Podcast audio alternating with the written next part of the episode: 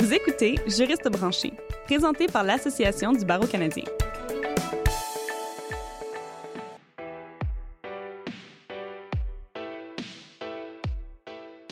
Bonjour et bienvenue à Juriste branché, présenté par l'Association du barreau canadien. Toujours au poste, je suis votre animatrice, Catherine Provost.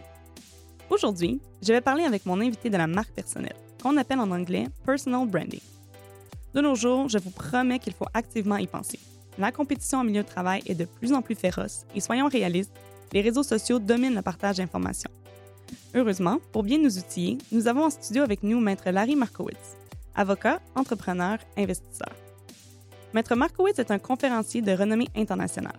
Il a enseigné en tant que conférencier invité en droit au niveau universitaire, a coécrit plusieurs livres et articles en droit et offre aussi ses services en développement des affaires à ses collègues avocats. Il est actuellement impliqué dans pas moins de six organisations et entreprises, dont deux à vocation sociale. Avec une vie aussi occupée, je me demande sérieusement s'il mange et dort comme tout le monde. Maître Markowitz, bienvenue à Juriste branché. Merci beaucoup, c'est un plaisir d'être ici. Maître Markowitz, pour commencer notre épisode, plongeons notre audience directement dans le sujet. J'aimerais vraiment que vous me parliez de l'image de marque d'une personnalité connue, euh, en l'occurrence notre premier ministre, le très honorable Justin Trudeau. Ça dépend de vos opinions politiques, évidemment, mais euh, je vais être, euh, je vais essayer de ne pas être trop euh, biaisé d'une côté ou de l'autre. Alors, quand on pense à notre premier ministre Justin Trudeau, oh, c'est une question difficile, mais quand je parle avec mes collègues à l'international, c'est évident qu'il a une image très progressiste.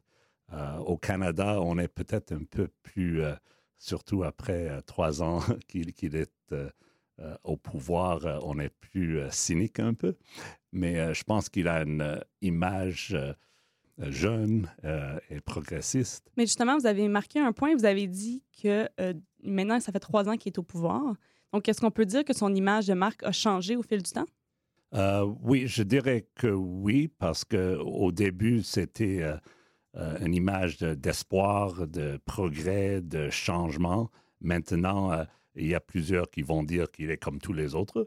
Euh, je dirais qu'il est toujours respecté à, l'international, qu'il a toujours son image jeune qui est, positif. parfois, les politiciens sont moins positifs. Je vais aussi dire que dans la politique, une image de marque qui est effectif doit, doit demeurer consistant. Quant à Justin Trudeau, euh, je dirais qu'il est plus ou moins consistant. Euh, je dirais qu'il il base son image sur des principes euh, qui sont constants. et, et c'est quelque chose de positif.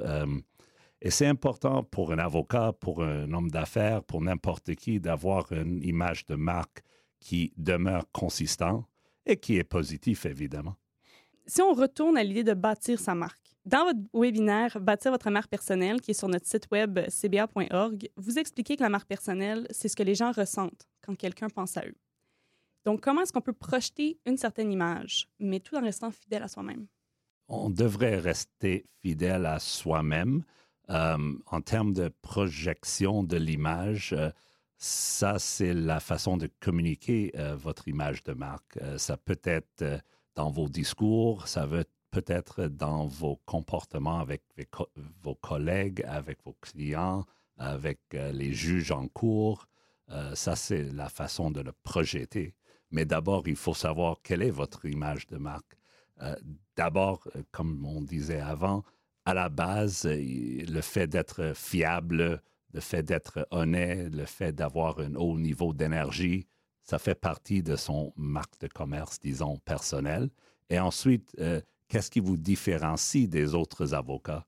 Euh, oui, vous êtes peut-être un avocat en droit de la famille, mais peut-être euh, votre histoire est un peu différente. Comment vous avez votre cheminement de carrière avant de devenir avocat? Si vous étiez étudiant en psychologie ou social worker, ce genre de choses, euh, ça fait partie de votre histoire et ça peut vous différencier des autres avocats en droit de la famille dans cet exemple. Et, donc, dans la ligne directrice de ce que vous dites pour rester fidèle à soi-même, c'est quand on crée une image de marque, on ne crée pas un personnage. Non, il faut être honnête. Euh, peut-être on ne devrait pas dire de créer une image de marque, mais c'est plutôt d'apprendre d'abord quelle est votre image de marque. Vous pouvez euh, parler peut-être avec des collègues, avec des amis dont vous avez la confiance et leur demander une version honnête de ce qu'ils pensent est votre image de marque. Et par la suite, le communiquer soit en personne, soit sur les médias sociaux, ça dépend de la situation. Une autre chose qu'il faut peut-être euh, euh, faire, euh, si vous faites ce qu'on appelle un discours d'ascenseur, un elevator pitch, non pas seulement dire oui, je suis avocat en droit des affaires, mais dire qu'est-ce que vous pouvez faire pour l'autre personne. Parce que si quelqu'un vous demande oh, qu'est-ce que vous faites? Et là, c'est l'occasion de donner votre pitch de 30 secondes.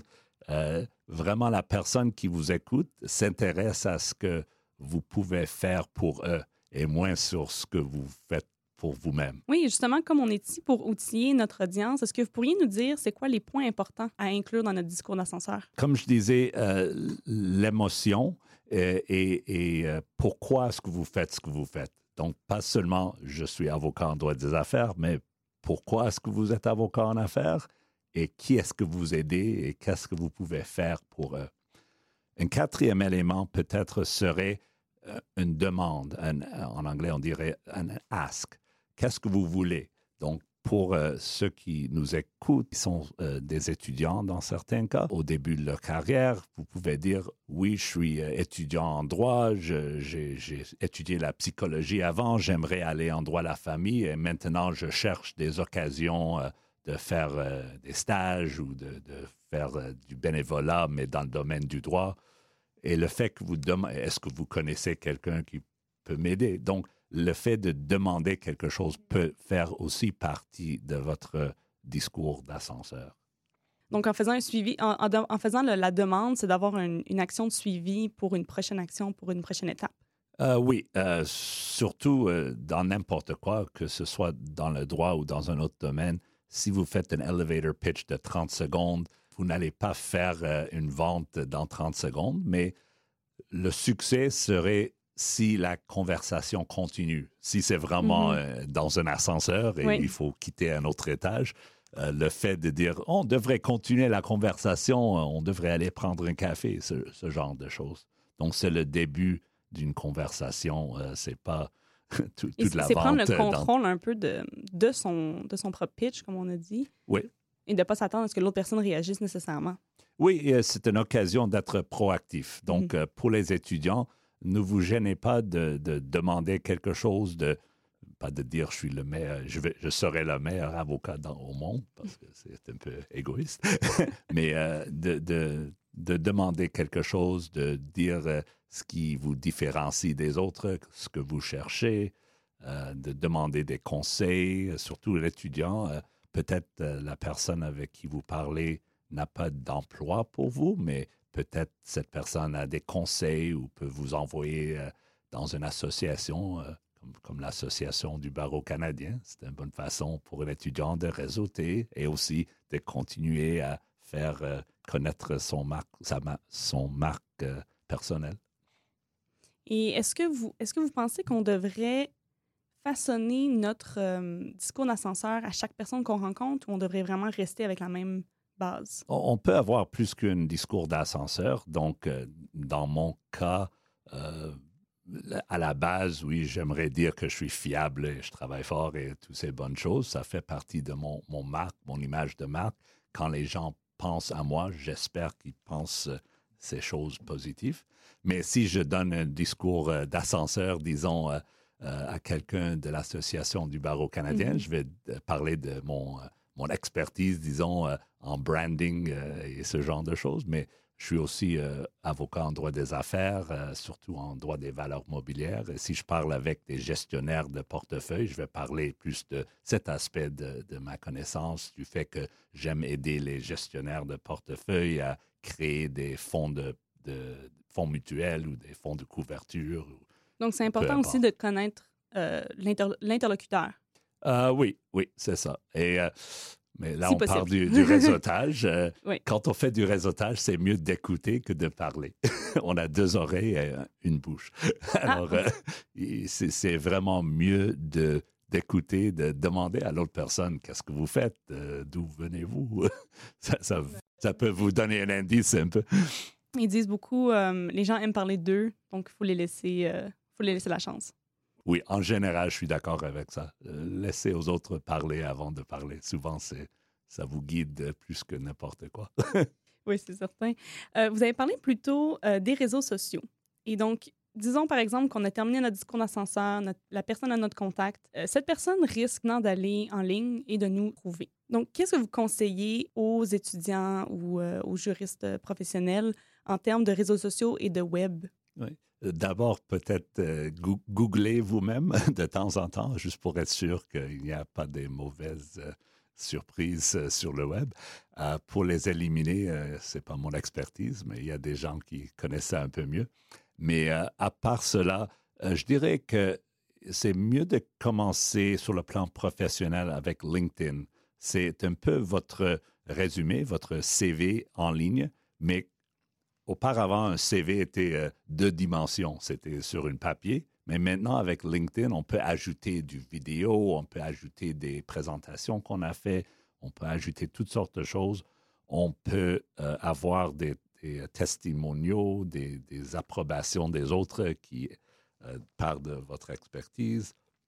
Et aussi euh, la description de la personne dans LinkedIn, ça peut être un peu votre pitch d'ascenseur. Mm-hmm. Ça ne devrait pas être trop formel, ça peut... c'est permis d'avoir un peu de personnalité dans, dans la description de, de, votre expertise et votre background. Oui, ça donne une meilleure, une meilleure image de nous si on est un peu plus personnel dans notre description? Oui, parce qu'auparavant, euh, le stéréotype des années 50 et 60, tout le monde portait une chemise blanche et une cravate bleue et tapait sur une dactylo. oui, justement, ça fait en sorte que tout le monde est pareil. tout le monde était pareil. Euh, maintenant, c'est complètement normal d'être différent. Tout le monde a des cheminements de carrière euh, très différents, ce qu'on appelle je vais dire en anglais, c'est pas vraiment un mot, mais un zigzag résumé. Euh, c'est un peu un zigzag. Mm-hmm. Euh, les gens mélangent euh, des expériences, ce qui le rend unique. Comme tous les conférenciers, je vais parler de, Steve Jobs parce qu'il est toujours un bon exemple pour ce genre de choses. il, connaissait les ordinateurs, mais il connaissait aussi, il avait étudié la calligraphie. et à cause de ça, il a pu dessiner des ordinateurs qui sont très simplistiques sur le mm-hmm. plan design, mais pas simplistiques sur le plan de fonctionnement, euh, avec des très belles euh, fontes à cause de son expérience en, calligraphie. Ah, c'est intéressant, je ne savais pas. juste, juste pour donner un exemple, donc, euh, il n'avait pas un, CV ou un cheminement de carrière typique, disons. il ne faut pas se gêner d'être un peu différent. oui, vous avez un, un bac en art et un, bac en droit, mais euh, si vous avez fait des choses intéressantes, il ne faut pas les cacher. Si vous avez euh, voyagé, mets-le sur euh, LinkedIn. mais justement, si on pense à un, étudiant qui a moins d'expérience, qui a peut-être moins de, de voyages ou de, de, de, vidéos à mettre, comment est-ce qu'il peut, comment est-ce qu'un étudiant peut ressortir sur LinkedIn comparativement à un autre? Mais Parlez de, vos activités bénévoles, si vous pratiquez des sports. Euh, regardez les, les, emplois que vous avez eus. Si vous avez travaillé, disons, à Starbucks, on peut dire, oh oui, j'ai euh, mis du café dans une tasse, mais c'est plus compliqué que ça. Il faut penser à quelles qualités, quelles habiletés vous avez développées en travaillant chez Starbucks. Donc, chez Starbucks, vous travaillez avec la public. Il y a des clients, disons, je pense qu'ils les mm-hmm. appellent même des clients, euh, qui sont difficiles. Mm-hmm. Euh, vous, avez développé la capacité d'être diplomatique avec ces clients difficiles, mais en droit, on a des clients difficiles aussi. Donc, il faut expliquer, euh, surtout dans une entrevue pour un emploi dans un cabinet d'avocat, comment est-ce que les habilités que vous avez acquises en travaillant chez Starbucks ou n'importe où, euh, peuvent être transférables à votre emploi dans un cabinet d'avocat. Donc, si je comprends bien, on prend une expérience simple et on, va chercher les éléments un peu moins évidents euh, pour les faire ressortir. Oui, donc ça prend un peu de réflexion à l'avance, mais dans n'importe quoi, euh, si vous avez coaché une équipe de balle molle, Euh, ça veut dire que vous êtes euh, avec des, vous avez des qualités de leadership, euh, par exemple, que si c'est une équipe de balmol des petits enfants, que vous êtes bénévole dans votre communauté, que vous soignez de votre entourage, sans exagérer. Ce sont des, des, vraies choses, mais il faut les mentionner. et être fier de ce que vous avez fait. Parce que justement, c'est le moment à l'école de droit de s'impliquer dans des organisations, de faire plus que juste euh, l'éducation de l'école? Oui, euh, surtout dans l'association du barreau canadien. Um, ou, n'importe quelle organisation. Euh, c'est une façon de se différencier des autres. Si vous êtes toujours dans la bibliothèque en train de lire, oui, peut-être vous allez avoir des bonnes notes, mais les, les, employeurs veulent des gens qui sont adaptables, qui ont la capacité de traiter avec du monde, de dealer avec des clients difficiles, euh, ce genre de choses. Euh, donc, euh, je dirais qu'il faut commencer à, réseauter, que ce soit dans des associations étudiantes ou, même dans l'ABC. Je pense qu'il y a une section pour les étudiants. Mm-hmm. Ça va vous donner un bon avantage. ça, va, ça va vous permettre de commencer à bâtir votre réseau qui va être un grand atout dans l'avenir. Et vos collègues d'école vont être vos concurrents en droit éventuellement, si, vous entrez, disons, dans un, cabinet d'avocats. Euh, c'est mieux que ces gens vous connaissent euh, et qu'ils vous connaissent d'une bonne façon. Donc, mm-hmm. euh, c'est mieux si vous êtes gentil avec les gens dans votre classe. Oui, ça commence très tôt. Il ne faut pas voler les livres de la bibliothèque. vous avez parlé beaucoup de LinkedIn, mais si on pense aux autres réseaux sociaux, que ce soit Twitter, Facebook, Instagram, euh, une des tendances qu'on voit en ce moment, c'est les gens ont deux profils. Ont un profil plus professionnel euh, et accessible au public et un profil privé caché avec leurs photos plus personnelles. Est-ce que vous recommandez d'avoir ces deux profils? Euh, je comprends pourquoi ils font ça, mais c'est très facile pour moi. Je suis bon à, faire du, recherche, des recherches sur Google et n'importe quoi, à trouver mm-hmm. l'autre profil. Alors, oui, si vous avez un cabinet d'avocats, le cabinet peut avoir une page et la personne peut avoir une page. Il faut être fier de ce que vous, vous êtes et, ne, pas, ne pas avoir des, noms fictifs. L'autre chose, évidemment, c'est il faut faire attention des photos euh, sur votre profil personnel de, Facebook.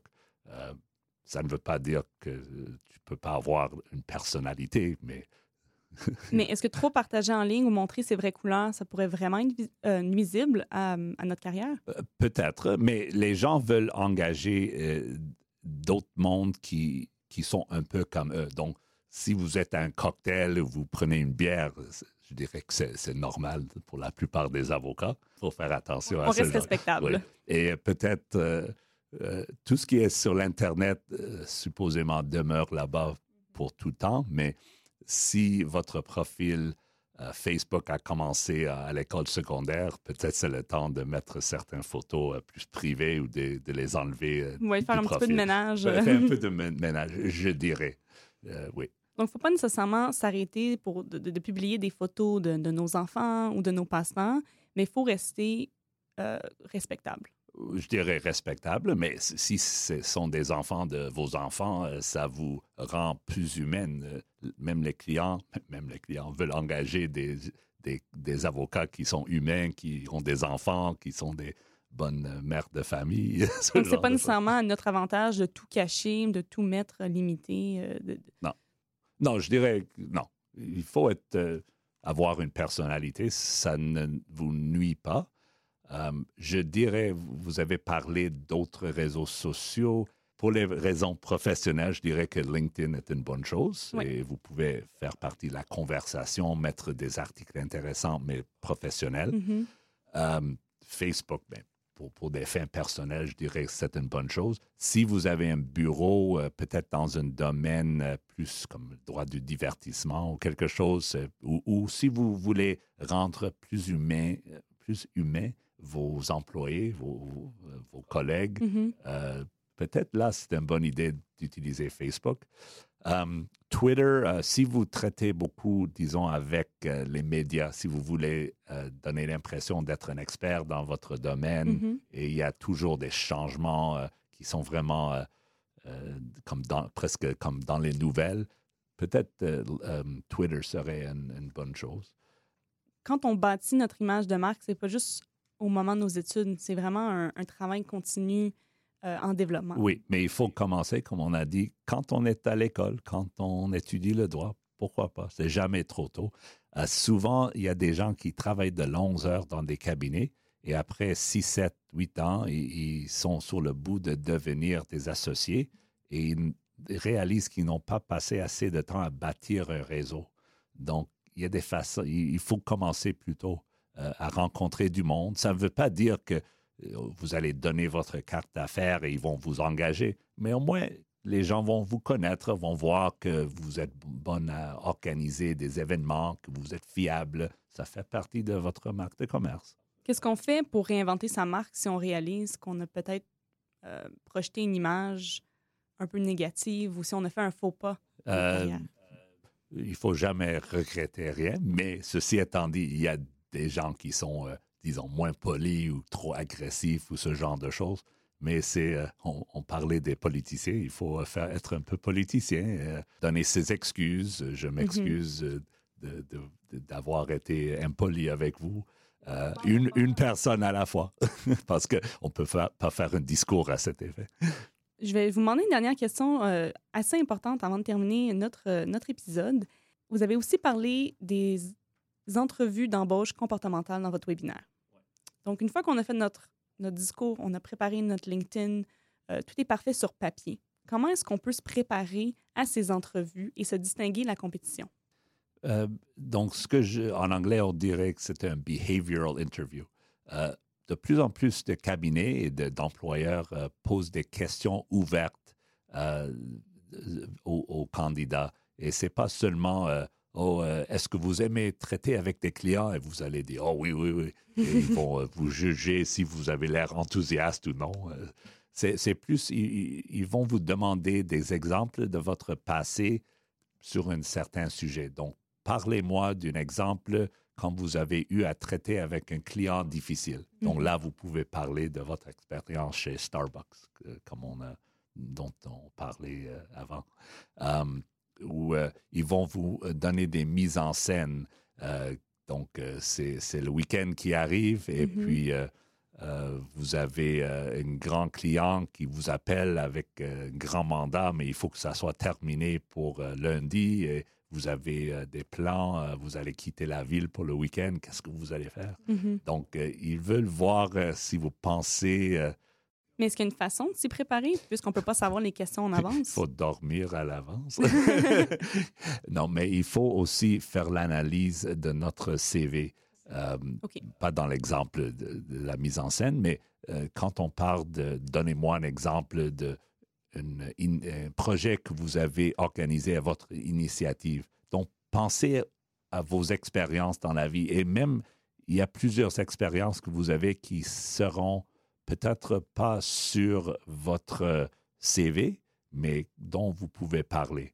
Donc, il faut faire un CV à, à, à soi-même, une longue Mhm. mm -hmm. liste d'expériences, euh, euh, même dans les camps de vacances, camps d'été, ce genre de choses dans, dans l'école secondaire. Oh oui, oh, j'avais euh, organisé un événement pour euh, lever des fonds pour une œuvre de charité. Mm Euh, -hmm. Mentionnez ça. Euh, mais il faut aussi le, lier, le faire le lien avec la question. Mais euh, non, il ne faut pas se, limiter au CV et il ne faut pas être gêné de parler de ses expériences, mais pas seulement de parler des expériences, mais aussi parler de des qualités que ça démontre que vous êtes euh, quelqu'un qui travaille fort avec un, un haut niveau d'énergie, avec une bonne attitude, que vous êtes adaptable, que vous êtes vous avez la capacité d'apprendre. Comme je Mhm. viens de dire, euh, le droit va changer tellement avec la technologie et un avocat doit avoir la capacité d'être formé et formé de nouveau. Mais merci, euh, Maître Markowitz, d'avoir accepté de participer à ce balado. J'espère que notre audience a bien compris euh, que tout le monde doit travailler son image de marque, qu'on parle d'étudiants ou euh, de professionnels aguerris. Donc, ce que les autres apprennent de nous, ça devient ce que les autres répètent à nos collègues, à nos amis, à nos futurs employeurs. Mais merci beaucoup, ça m'a fait plaisir.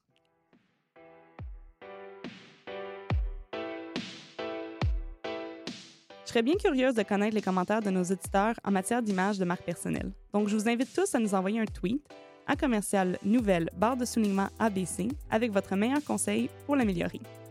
Si vous voulez en savoir plus sur le webinaire de Maître Markowitz de la série Solutions pour étudiants et étudiantes en droit, consultez notre site web cba.org barre oblique Solutions étudiants.